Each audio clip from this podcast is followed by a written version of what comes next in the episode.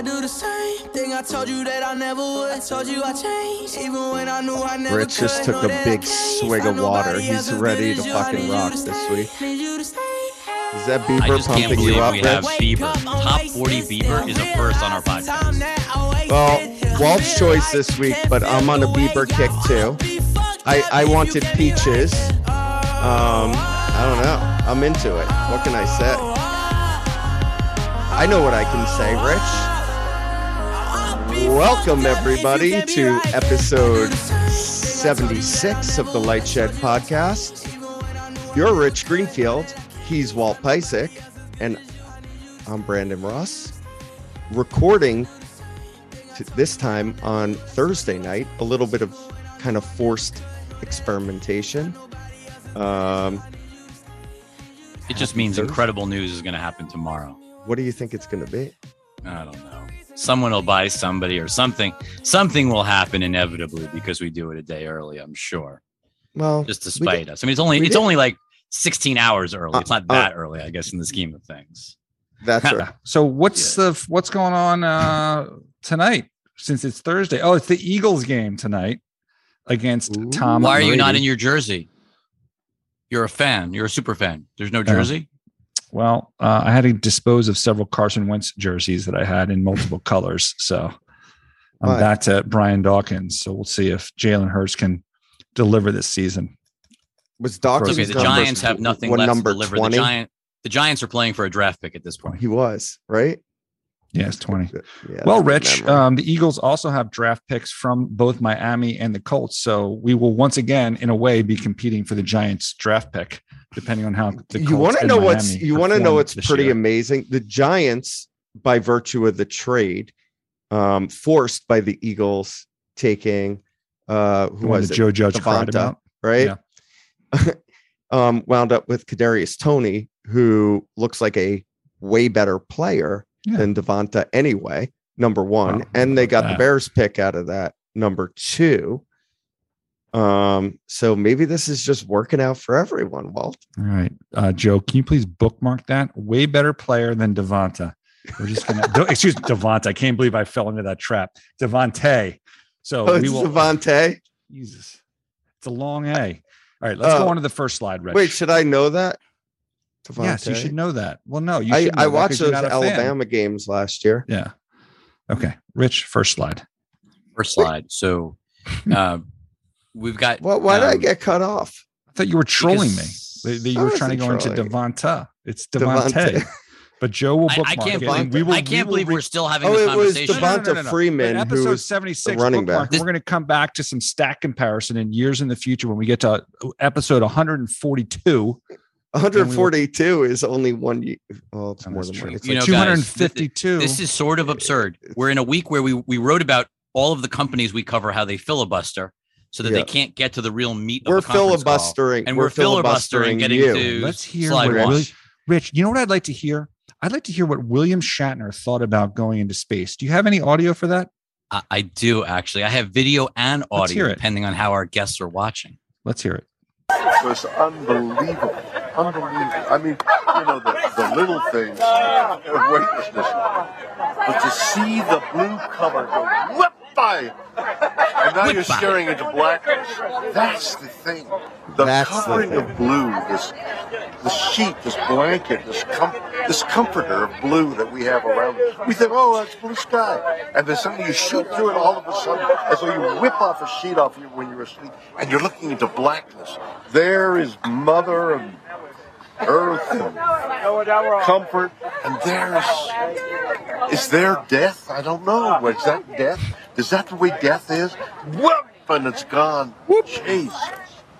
Well, Bezos Very, was very- and just wondering, why didn't I feel any of those feelings? I will say this though, this is very fortuitous timing for Lightshed Ventures, at least, as this morning we announced our investment in Space Perspective, which is actually the largest investment that we have done to date. And the things that Shatner describes there are all the advantages that you get from Space Perspective, only it's a much longer, safer, and carbon free experience. which I is see. getting to it's- blackness, seeing the curvature of the earth. And what you're talking about, Brandon, is specifically called the overview effect, which you can Google. And it's been studied by astronauts that have gone into space and they just have this kind of overwhelming new perspective and feeling um, from seeing the Earth from that altitude. Well, those who go on a on go up to space in a space perspective capsule will get to do that for up to six hours as opposed to six minutes. But it, it, it is interesting how, you know, I think so many people sort of think of this experience as weightlessness. And I just thought sort of Shatner's comment of like the little thing is weightlessness, but the Yeah. real thing is sort of just the the experience of just seeing Earth from above uh, in a very sort the of you know, overview human well. as well. Yeah. says. look it, it's just sort of amazing um look i can't wait to experience it i hope i get to do it but um you know i think that there is something it's interest overall i'd say what's interesting about 2021 is how space has been transformed like i think about when i was in grade school um and just how special and exciting space was and i feel like we're the amount of coverage space has gotten in the last six months relative to the last probably 20 plus years of our Yeah. lives is just dramatic. Like just well, what's change, cha- what's feel it. changed really, Rich, is you know, and what all of these companies and projects are changing is the accessibility, right? Yeah. And I think that the Blue Origin, Virgin Galactic, you know, with extremely high price tags, make and you know, probably a little bit, you know, tougher on the body and requiring a lot of training, make it accessible to a certain amount of people, but space perspective makes it accessible to a lot more people.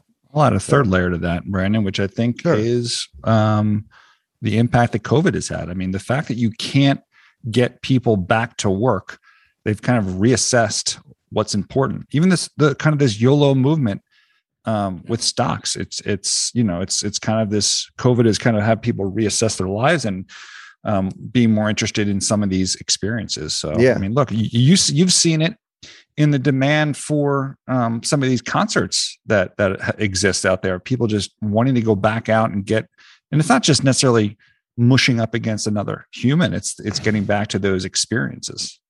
Yeah, I mean, the experience economy had really taken off anyway um, in you know that sort of uh, post financial crisis 2010 um, right up until covid you could look at the the growth of the live events business travel and tourism sort of the and I, I think social media really put a fire on this but the valuing of experiences over tangible goods. And um and you know we're we're back to that and and the space tourism thing is kind of the pinnacle of it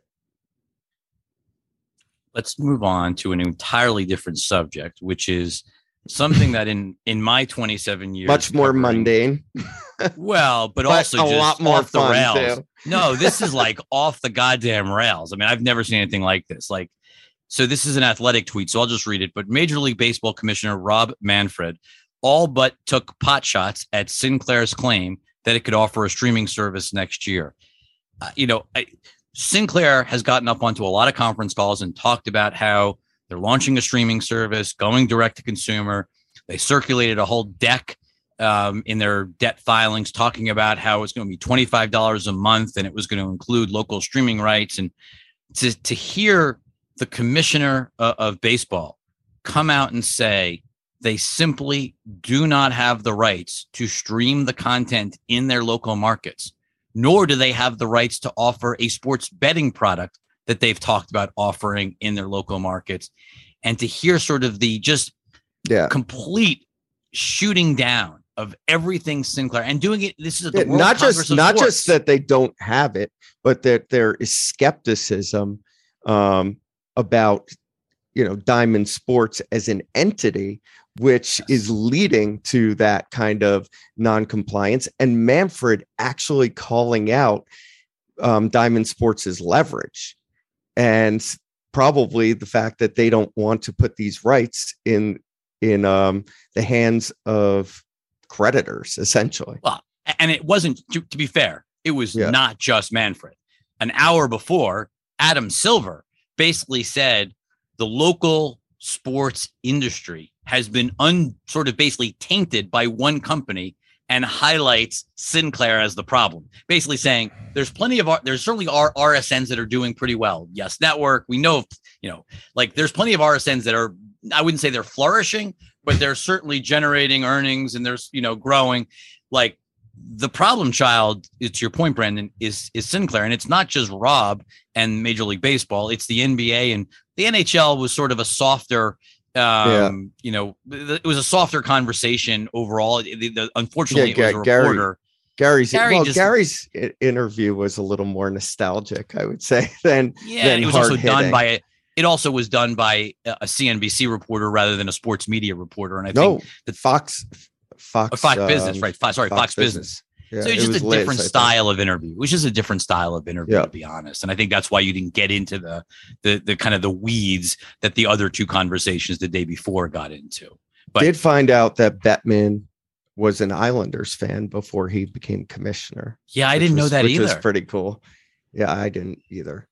Someone also a reached converted out to me. Rangers fan. Sorry, I, I uh, don't know if if this is technically on Sinclair Sinclair's balance sheet or not, but apparently they're they still value the spectrum that they elected not to auction in the incentive auction at 1.7 billion dollars. And wait, wait, hold on, hold on. Let me just slow down. So back when like Ion and all Univision, Correct. when everyone was selling their spectrum, they chose not to. I don't know. I can't remember whether they did an auction or they participated and then just kind of bailed out early because they didn't get a high enough price. Because you remember it was a two way yep. reverse auction. So I don't I know exactly, but they're valuing it in this theory that you can. I mean, so the challenge is that the need for spectrum is deep. These are these are regional things. I'm not even sure the FCC, given particularly how they've had some challenges with the FCC and, and, how they've dealt with them and the information that they've given them. Um, under a Democratic administration, would say you could use that spectrum for anything but its intended use, or conduct an auction that would allow Sinclair to monetize it. So it seems like to me, especially given all the auctions that we've seen recently, it might be a bit of a stretch for them to try and um, claim that it's a billion seven. Not to mention, like, I'm not sure how you would actually monetize it that way. You're saying because unless there's an auction for this, it you sort can't. of is just useless spectrum for the moment. There can be ways. I think you get waivers. I mean, you know, there's there's always individual applications that can occur. Um, I don't know how the licensing works. If there's channels next to you, then you have to create guard bands. So if it's six megahertz in depth and you don't want to um, interfere with the channel next to you, you have to create guard band. If that guy next to you complains and says, then you're tied up for multiple years, let alone if the if the government actually lets you change the usage for it. The, um, this, the same thing is we, you and I, Walt, have discussed Sirius's spectrum position and their similar. ability to, to monetize it. And Sirius actually has a, a much easier time monetizing because they could basically move all the users from one half to the other and there's thing that they're, they're the stuff that's next to them which is verizon. No i'm sorry AT&T. AT&T yeah. Sorry the thing that's next to them is AT&T so they could cut a deal with AT&T who could get some more um, spectrum. In this case i don't know who your neighbor is it might vary by market.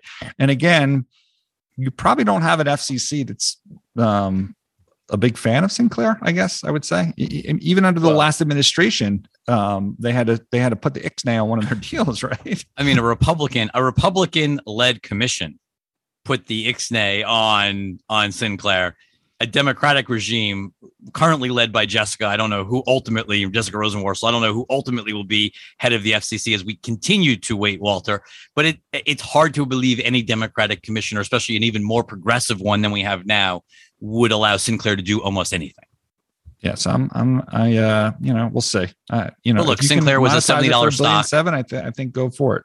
Look, it was a seventy dollars stock when they bought the RSNs, and today it is a twenty-seven dollar stock. So, um, it's not working out well. Whatever they're doing.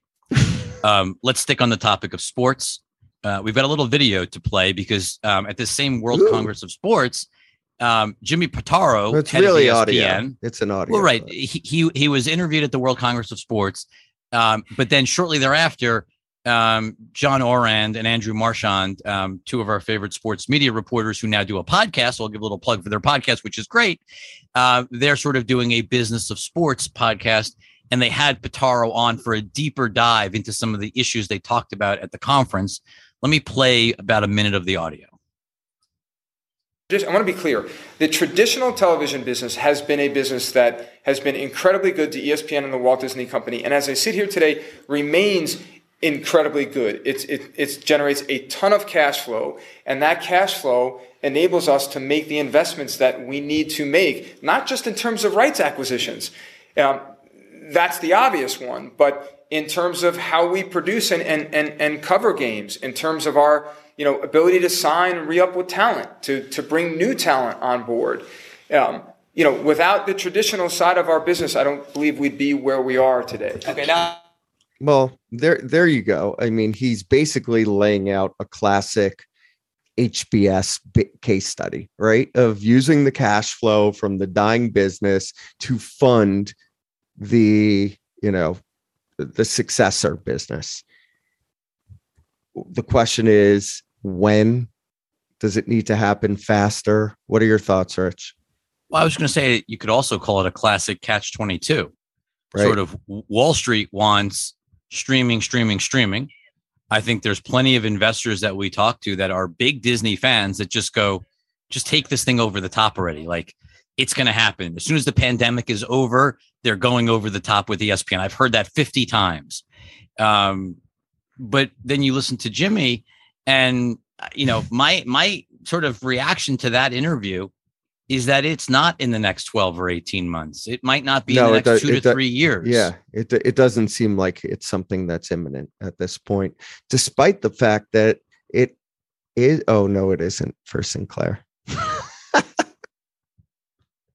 um, you know, they're in a really tough spot. This sort of goes back to why we continue to say Disney, which has done a great job going fully over the top with with um, Disney Plus and even with Hulu, even though they still don't own all of it, but like they've done a great job, and that's been a much easier business to convert. Sports because of the problem that he described is you need the cash flow to fund the new like th- th- those challenges to us it just speaks to why disney should be spinning off espn but then you know I, he was also asked about sort of willingness to spin off espn and you know his comment was pretty clear he goes bob chapek and the walt disney management team was fully behind this company being part of disney now obviously it's not his decision it's the board and and chapek's um, but it was a pretty staunch rebuke of something happening in terms of a spinoff of, of ESPN and ABC. And remember, I think on this podcast a few weeks ago, we talked about Jim Miller, who's the ESPN sort of biographer, historian.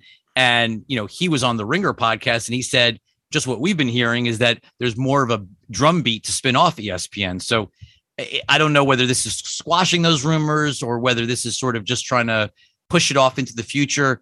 But it, it, it does seem clear that at least ESPN believes Maybe they have Jimmy- long-term corporate buy-in. Maybe it's just wishful thinking, and Maybe. Jimmy wants to feel like he's going to be part of Disney going forward, and doesn't want to be out on his own in a business that is going to be a standalone public company with extreme challenges. Auction update, Walt. Could we get one? Hey, Walt. Sure. So the tweet that we have here is um, from Light Reading. They're specifically, basically, talking about this theory that's emerged earlier in the week, late last week. Is Verizon trying to kill the auction? Bidding in the auction of mid-band spectrum dropped unexpectedly, unexpectedly during round 10, which was Friday. Some believe it might be a major bidder attempting to spark a mass exit. And you had um, Jonathan Chaplin, among others, um, claiming that this they thought that this meant that Verizon was dropping out. There's no way of knowing, and frankly, it could be any number of things. And there's nothing about these changes. And there was another um, tweet that just kind of hit today, where um, Doug Mitchelson, apparently now an auction expert as well, was saying that this is much slower than he thought. When and Can I just very chime in? Can I just chime in? He's an expert in nothing. Like just to be clear. no, but, no, but go on. I'm mean, sorry. Rich. You can't say that. Sorry. Don't he's be an auction- mean. He's an don't. That's that's he's an auction expert. Or Rich, so are you so kind? No. That's I me. am not. he's an expert in a lot of things. I'm sure. Anyway, so he he was saying that he can't believe that it's like maybe the maybe the press misquoted him or paraphrased him that this thing is so far away. If this auction had grown at the same rate as the C-band auction, which is 10% around, it would be at four billion dollars in this round 21. It's at it was at three six. So four billion is clearly well below or three six is well below 15 billion, which is the minimum price it needs to hit. But so is 4 billion. So I, again, I think people are just rushing to try and grab conclusions here. There's been some little activity here that is showing some activity dropped off, but it's just too early. When will we know? Like again, in this article, Mitchelson or others, I think it was Mitchelson, maybe uh, Chaplin as well, were saying, oh, they would they would know this week. Again, if this thing grew at 10%, which is the highest rate it could have gone, you wouldn't have known if it hit the minimum this week. You wouldn't have. You, we were going to have to wait till next week to get enough rounds under our belt at 10% per round, which is kind of how these auctions move, to know if it's going to hit um, if it's going to hit this minimum 15 bid. And then by the way, from there to get to my 30 billion, it probably happens the same day because it's just the increments. It's like it, it's called compounding. That's how compounding works. So you'll know, hey, we just crossed um, the minimum. So it's a real auction. It, it won't be can and then it's going to hit the so let me just one quick thing, Rich. I know this is getting long. No, no. What, why What not is the- me also? or Brandon. What is the theory? Why would Verizon want this auction to fail? Which is what which was the allegation that Chaplin and others were. Why? Like I don't understand. If you if it fails and it goes three years from now, the FCC could decide to share it. Cable Well, can have on. more I- money. If it fails, if it fails, then nobody like if it doesn't get to the minimum price, then the whole thing doesn't happen. Sure. So Verizon. So the argument theoretically might be, well, Verizon has enough spectrum and they're going to hurt AT and T. But okay, But doesn't Three- everybody not have enough but you- spectrum? Really? you just you just spent a dollar for spectrum you're not going you're going to turn away at 50 cents when you can use it sooner than the stuff you just paid twice as much for. But more importantly if you're saying oh i'll come back in three years it might be shared cable might want to buy it dish might be better financed to buy more of it. Like I don't i just don't even understand the concept or the logic of why verizon would want this to fail. So please reach out to me and explain that to me because I'm, I'm clearly missing something. I'm not the auction expert like Doug. All right, next slide. Um, that was amazing. Um, so the next slide is sort of an update on a topic we've been sort of picking around. Brian Steinberg tweets NBCU recruits big advertisers. I'm going to ad lib in Ford, uh, advertisers like Ford and L'Oreal, so major, major TV advertisers, uh, media buyers such as IPG and WPP to vet new audience measures. And so um, we've talked about before that NBC, along with some of the other major media companies, is sort of intent on moving beyond Nielsen, that Nielsen just simply doesn't work. Their data cross platform is terrible, and that they need new solutions for both measurement and for the currency of which 65 plus billion dollars of advertising is transacted. The, the reason today is interesting, or the news today was interesting, is it's because they're building a larger and larger group. Like it's hard to do this alone. But when you have more and more parts of the ecosystem in terms of agencies, the actual brands themselves, um, when, when everybody is sort of getting aligned, that's where it sort of feels like the smoke is, you know, you can start to f- feel the fire underneath the smoke and like that something's actually could happen. I think where there's a lot more news to come. We haven't heard, you know, we've seen Viacom sign on with VideoAmp as a currency. We haven't seen NBC say who they're actually going to use. They sort of did an RFP. They've teased it. Yeah. right there's an rfp we certainly think something before year end it, it just feels like 2022 is going to be a very very challenging year for nielsen as sort of competition comes at it from multiple angles i think this is like one of the big stories in, in sort of the traditional media world that probably isn't getting enough attention looking out over the next 12 months so just we'll see what happens but it just feels like every week we're getting another sort of tidbit that gives me know, gives us reasons to be concerned. Um, oh, sorry, that was the same. Brandon, why don't you read um, this tweet from Bang Gaming? This is a long one. Netflix wants to make Squid Game video game. The end. I was like, when you said this is a long one, I'm like, oh God, I hope you're not going to read what's in that picture. Please don't. For now, The on, we're only going to give you short tweets. Um, you're, you're reading them yeah. so what's slow. what's interesting? what's interesting about that though is there's already tons of Netflix, if not Netflix, of Squid Game games um, out there. Um, you notice just- one on the they're screen? Just Do all you on one on the screen? Wait, do you notice one on the screen? Oh, Rich is yes, Rich is using um, a Roblox Squid Game experience as his background um, today, but it it's just funny. Like, you know, Netflix is clearly making this an ambition. There's several reasons for it. One of the reasons, though, is to promote deeper engagement with their linear content, but there's a whole group of developers who's who are just doing it for them and can move a lot faster using Roblox's development tools than they can in you know hiring a studio or getting somebody to do a professional development. Um, so pretty interesting. The difference between you know letting the community do the work for you um, and actually doing it yourself.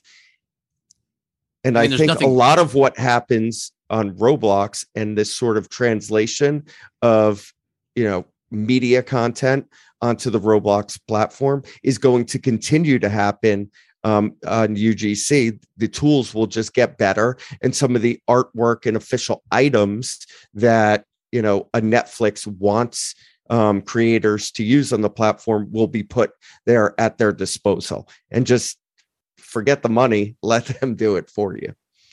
And obviously, there will be much deeper games and experiences that will happen on Netflix itself. Yeah, I don't think they're mutually exclusive. I think what's No. fascinating is is it shows you that when you have really iconic IP, sure, you sell t-shirts and you sell merch and Halloween costumes, but you also build games and it's something that you know the media world historically has generally they've licensed all of this content like we're going to make a you know Uh, disney licenses star wars to zynga right like the, the typical They're media EA. studio is just yeah. and there's long development times, et cetera, et cetera. But you know, there wasn't the ability to make UGC games and 3D interactive experiences before. let's actually and frame- now but let- but let's frame this Roblox is continuously improving those tools. And obviously we're going to see, you know, Epic have, you know, launch Fortnite creative in a much bigger way next year. But what's amazing here that I think we should just call out is it's it's only been four weeks since Squid Game came out. Yeah. On How Netflix. quickly things are moving. Well, no, and like who would have thought that like n- five of the top thirty games on Roblox would be f- around Squid Game, and they all were created in the last four weeks. Like there was there's no development time. Like I think it's just sort of the speed at which you can develop games is just staggering. That's I- you props know, to again- Roblox. But here's Rich. What the else that they should be thinking about developing with this content? Theme parks. So when, if ever, will Netflix have enough library of content uh, to, that they can create theme parks? Or partner with. Yeah. Yeah, I mean, look, I mean, Partner. you, no, I want a Netflix theme park. well look the two big examples of people partnering i guess three big examples right there's three there's three two two really big properties that have partnered right so the one that you know of obviously is harry potter which Yes. created a world at universal the one that is opening up as we speak or you know in parts of the world and will keep expanding is nintendo world which is also part of universal um, Disney's done. I mean, I, I'm, I, I'm going to use the Disney example, although it sucks because now they own the property. But at least originally they did an Avatar world when Fox owned it, and then they bought Fox, and so they Right. sc- sort of screwed up this as an example. But that would be the third example of sort of you know partnering rather than actually building your own theme park. My guess is just like there's you know we don't have the slide in here today, but like Netflix partnered this week with Walmart to sell basically to create a Netflix store inside of Walmart to sell merch. I don't think it's crazy to believe. I doubt it'll be Disney, given how much these I mean, two I'm companies talking clearly hate theme each other. parks, and you go to No, no, no, Wal- store I mean, Walmart. No, no, no. on, Wal- man. Walt's talking about that is doing not the something thing. I don't want to walk into a Walmart that for my theme requires a lot of capex and expertise that is far outside of. Um, I think they will license it so you So, so Netflix doesn't like to spend a lot of money on stuff. I think that Netflix is very fastidious about sticking to their core competencies Okay, um, and sort of natural extensions um, of leaving their some core money on the table competencies. though. Well, may, perhaps Can they walk and chew gum at the same time? I can't. I mean, look, there's also things. I mean, you think about DC Comics has done things with Six Flags for years. Yeah. So there's also if you if you get away from destination parks, are there things that you can do on a more local level or regional level around the world? There are lots of other theme parks beyond. Sure. How about just Two a pop up. Stranger Things exhibit? Something, you know, you know how they do these like what is it, the Van Gogh thing in New York? No, they some- they have had that for Stranger Things. Nice. Yeah, the last was it any good? I they mean, had how it. I'm not sure. I don't. I'm not I don't sure- go to that shit. I'm just saying, I'm not sure Squid Game makes for a great experience. Like everybody What are you dies. I'm not sure about? that People No, would it- love that. You get a Rich, paint gun. you? Rich. This is the 2nd not- time Oh, that stop, Rich has stop. given major plot points That's true. away. Dude, uh, there's of dead Squid people Games, behind me. and there's dead has- people behind me. and he has only watched one fucking episode. I haven't watched any of it. I'm not, just not going to now because Rich is ruined it It's for it's Oh, actually I've Let's watched to I've watched the first four. It's Oh, good. really? It's good. Okay. So speaking of of um, Asian content creation, Disney, which has you know gotten up to 115 million subs, they've got 40 plus million subscribers now in or 35 plus million subscribers in Asia. Uh, they announced today that they have a major slate of 18 originals from the Asia Pacific region. So But they clearly must be listening to the podcast then, Rich, because we've been talking about this for the last three weeks that they need to start developing broader content so that it's just not relying Well, on the Marvel and Star Wars releases. The good So news is, you're well, welcome, there, Disney, for these there are ideas. several Disney executives who listen to the podcast. Yes, and you're welcome. And it's about time. Rich, what were you going to say? Well, what I was going to say is it's not just about having the content. I, Oh. you know, I think sort of what there's lots of content that Disney has right now on its services in Asia, but you never see any of that content in the US. Like I, I still think one of the real challenges is like, you know, when I open up Disney Plus, number one is Black Widow, number two is The Simpsons, number three is Mickey Mouse's Clubhouse, There's no G. Moana? Like there's there's nothing that goes be even if this content exists elsewhere in the world, they're doing a horrible job of marketing it. Like beyond their franchise. Everything comes down to their franchises. Like, on you know Disney Plus. the That's number it. three no general entertainment. look, Netflix puts a lot of puts a lot of emphasis on their own content. And I was having this debate with someone earlier today. They were like, "Well, everything Netflix promotes is their own stuff." I said, "Really?" I said, "The number 3 movie on Netflix today is the 1997 Titanic or 1995's Titanic." Like this whole idea that like the only thing on Netflix and that they promote, they promote content from all over the world and all, whether they own it or not, it's what's working. And I, I think Disney's got to figure out how they not just create this content in Asia, but surface it and, and make sure that people are actually trying and sampling. Because I think that's going to be the real to, to make this stuff, you know, because they, they produce 18 things in, in Asia, but Walt never sees them, then you're still stuck in these same, you know, few verticals in the US. So that'll be the real challenge of like, can they actually get good at recommending stuff that is outside of sort of the very sort of strict silos that we're used to Disney doing? You know what I was impressed with, Rich? That you didn't give away that everyone dies at the end of Titanic. What do you mean? She lives. Wow. I mean, come on. oh, you just lives. baited him into the p- And I- spoiler. I, I got to go So like this, like with the hanging So up the front of the boat. Walt, I mean, come on. How good was Uh, that? it was amazing. It was amazing. Um, oh my god. so good. okay, Walter. Walter, when you stop laughing, you can tell us all about the world of MVNOs. okay. Roger Entner um, had a tweet uh, storm or stream, whatever you call them, something that they want to stick ads in. Um, on Thursday, just 10 days from launch, a Delaware judge stopped Cox from launching its MVNO on Verizon. T-Mobile had sued Cox to enforce a deal Cox had with Sprint about re-entering the wireless market. So that's fine. Like you have, let's say you do an MVNO with Sprint years ago and it doesn't work out, whatever, you don't use it. And then basically Sprint has a non-compete. If you ever, hey Cox, if you ever do an MVNO in the future, um, you got to come to us first or you can't do it. So they did go to the parent company, T-Mobile. And T-Mobile, according to Roger Entner, offered them basically retail rates on the MVNO. So that wasn't what I think many people would consider negotiating in good faith. I think ultimately a judge will make a decision on that. So then they went to Verizon. And, And just, said- just so I just so I understand, what's the spread between a retail rate and what a charter might pay a Verizon? Like, wh- what's the spread? Well, I How think we wide can is get that Peter spread? On a special thing, but are we running the economics of a 10% margin MVNO right now? It's not Okay. relevant.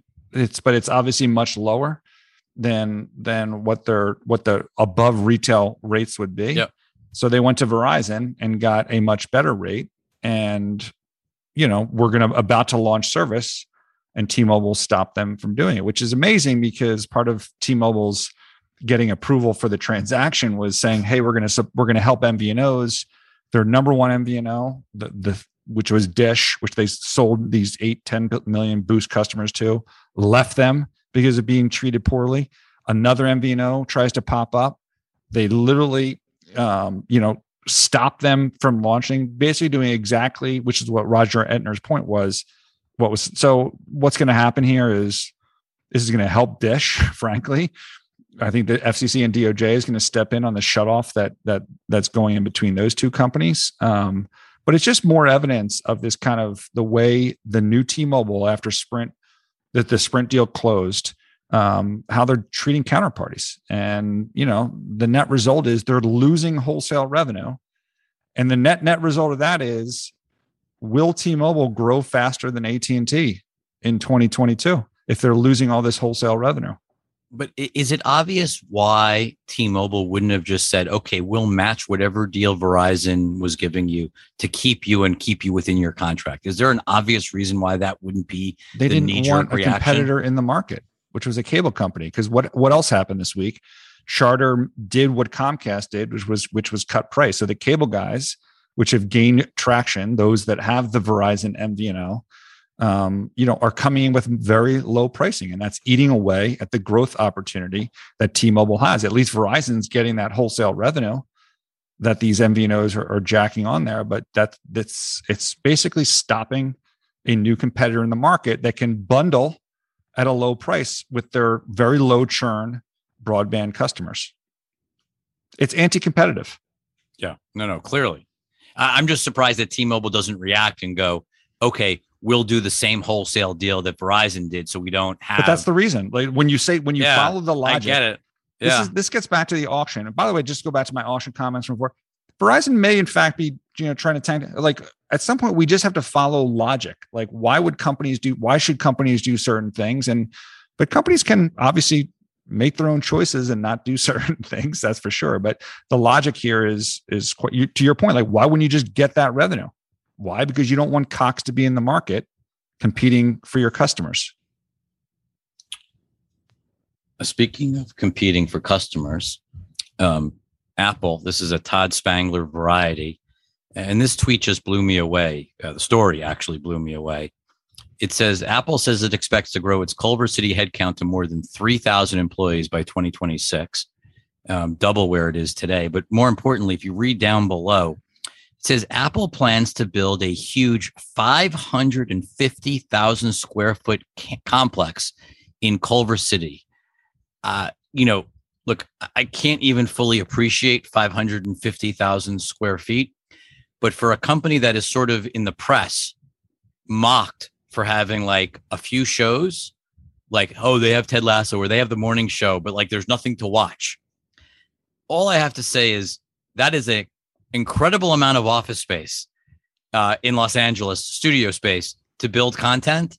And every single talent agency I talk to just keeps telling the, the, the story keeps going. Apple is so much more ambitious than people realize. And I just think that much space signals exactly where Apple is going, meaning there is going to be, I mean, Ted Lasso is like, it's scratching like just the surface, right? Like there's so much more coming.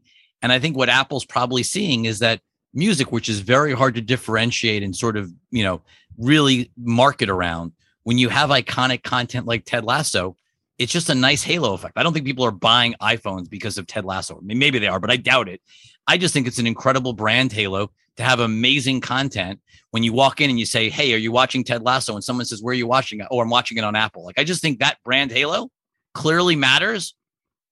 And they're clearly putting a tremendous amount of capital behind it if they're going to be taking that much office space. And so I think Yeah. that's just what is interesting. The, the other thing I'd say, Rich, is um, to stroke your ego a little bit here, is when you go back to when the morning show first came out, and at that time the the criticism of from P, of the criticism of apple from many people was Yeah. they have to go and buy a studio they have to buy a library and your point was and i think you you create a lot of analogies to netflix when they started and that it takes you know it takes a long period of time and then i would chime in with like well apple's got a shit ton of money and they're patient and they're and they're willing to do it. Like so if there's if there's this like it's a physical representation of the patience that apple has to remain and continue to grow in this market for for a call that you made years ago. So like you can't even argue like like yeah maybe it, it could help to get a library but whether they get buy library well, i don't even know what's left.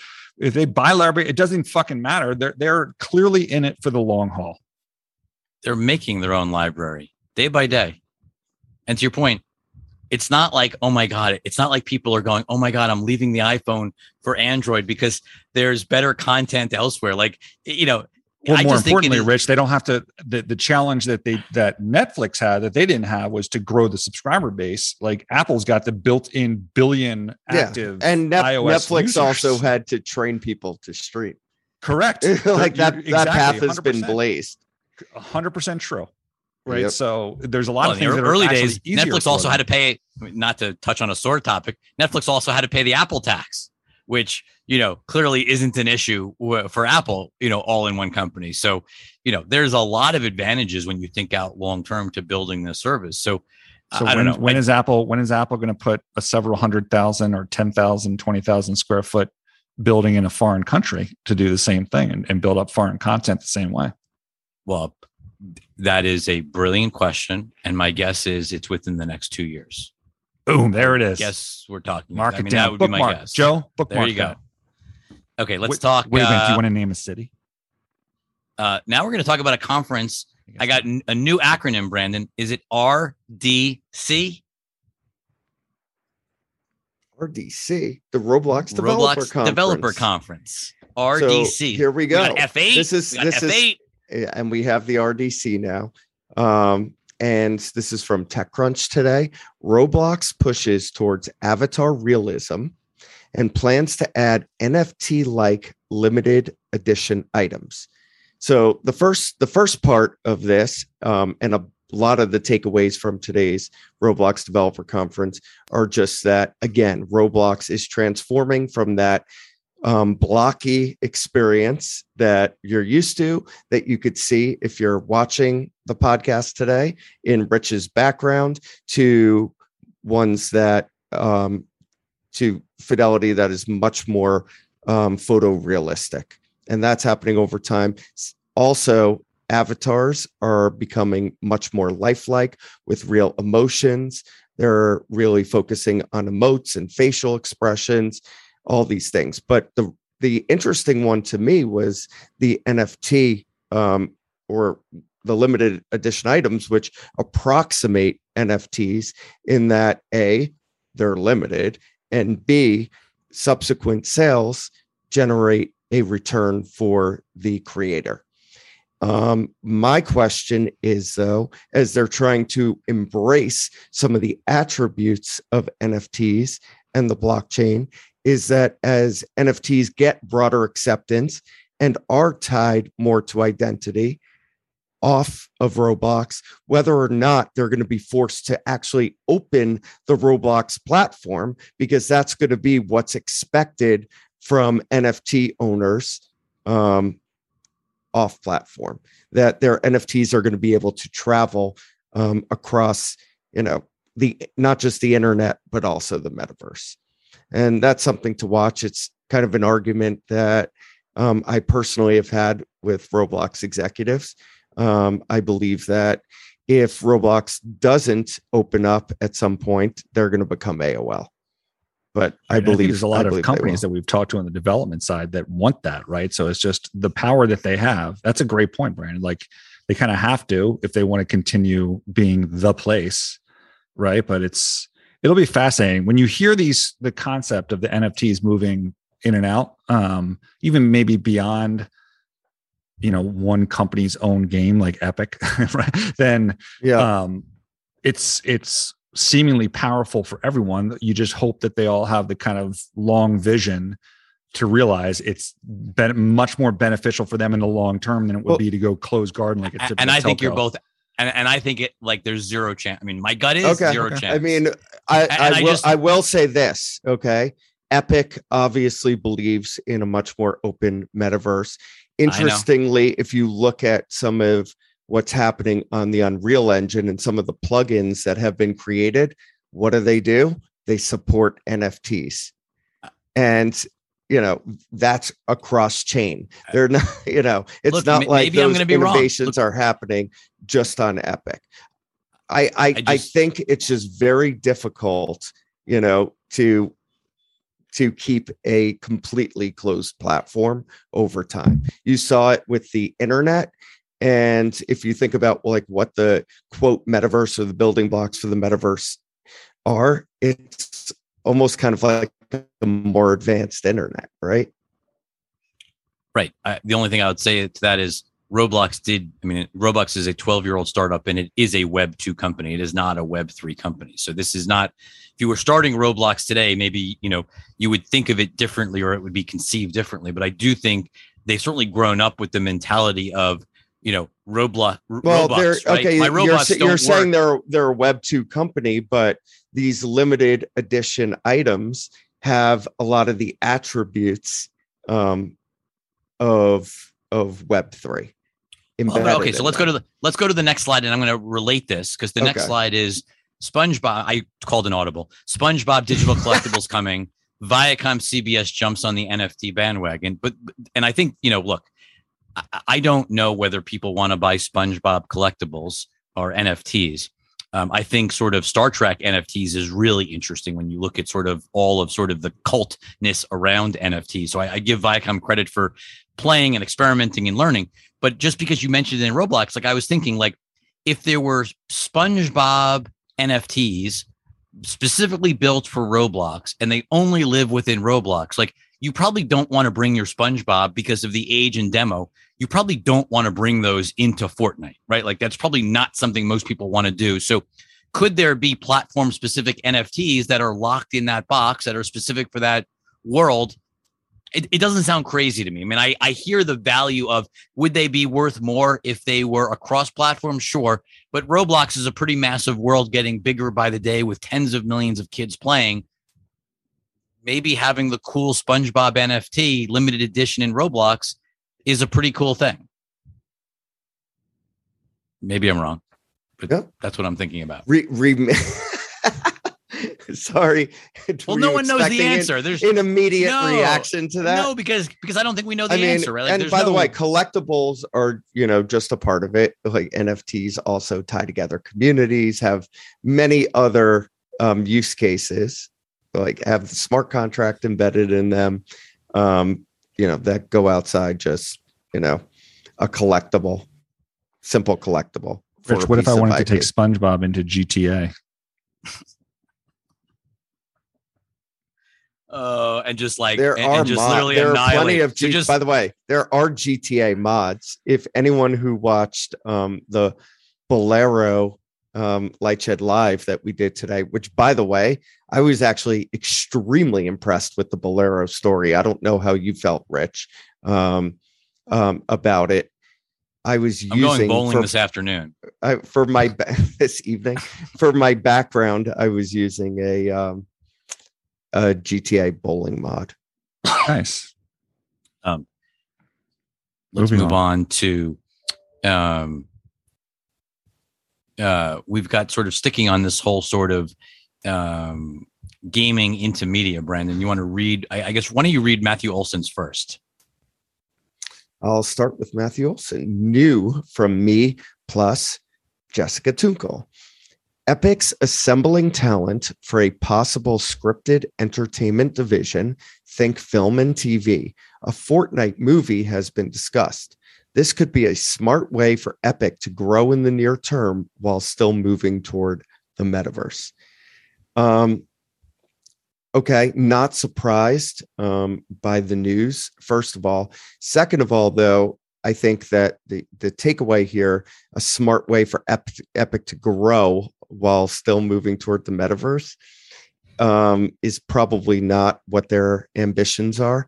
I think they believe that there's going to be a relationship between sort of in metaverse content and in real life or 2D content and that they think they could be transported seamlessly between. They've already um, create or used in uh, IRL content specifically a lot with Disney um, on in Fortnite. We've seen Marvel characters to to to, to bulk it up, um, and and um, I I think they don't see the metaverse as being sort of where all time is going to be spent. They realize that things are much more nuanced than that. But and it's also building franchise there. value, right? It's also building franchise value. I mean, look at Riot. Riot's got this Arcane that is coming out. So it's it's Riot Entertainment produced. So it's League of Legends produced. And it's coming out as a Netflix series sometime. I think it's the first week in November, something like that. Um, that you're going to see that hit. So there's already sort of a blueprint for sort of blowing up gaming content franchise. I mean, look, we're talking about Squid Game, which is you know, yep. I, mean, I mean, look, it, just sort of like well, we, it, it, the the two seem like they go together pretty naturally, to be honest. Yep, we t- yeah we talked about going from again uh, the TV and movie world into 3D interactive, and it's going to go both ways. And we've already seen it, by the way.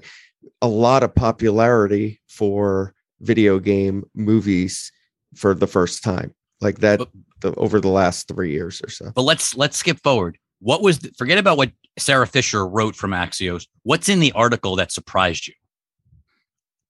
That surprised me about that article.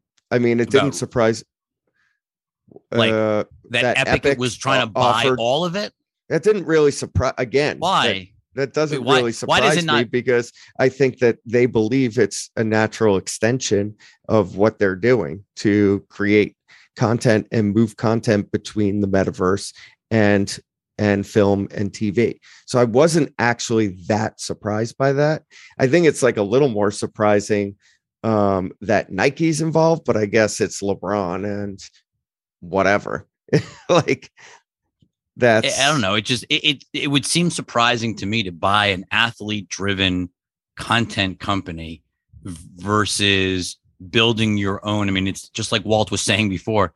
It's not. I mean, I don't think Epic needs money right now. I don't think Epic. I mean, Epic's got lots of yeah, but look time. at like, you know what's interesting about why does Epic's Epic need done? to buy a studio? Think think about what Epic has has done and who they've partnered with. They are the biggest brands, and that has included sports. They yeah. partnered with FIFA for all of those um, jersey skins.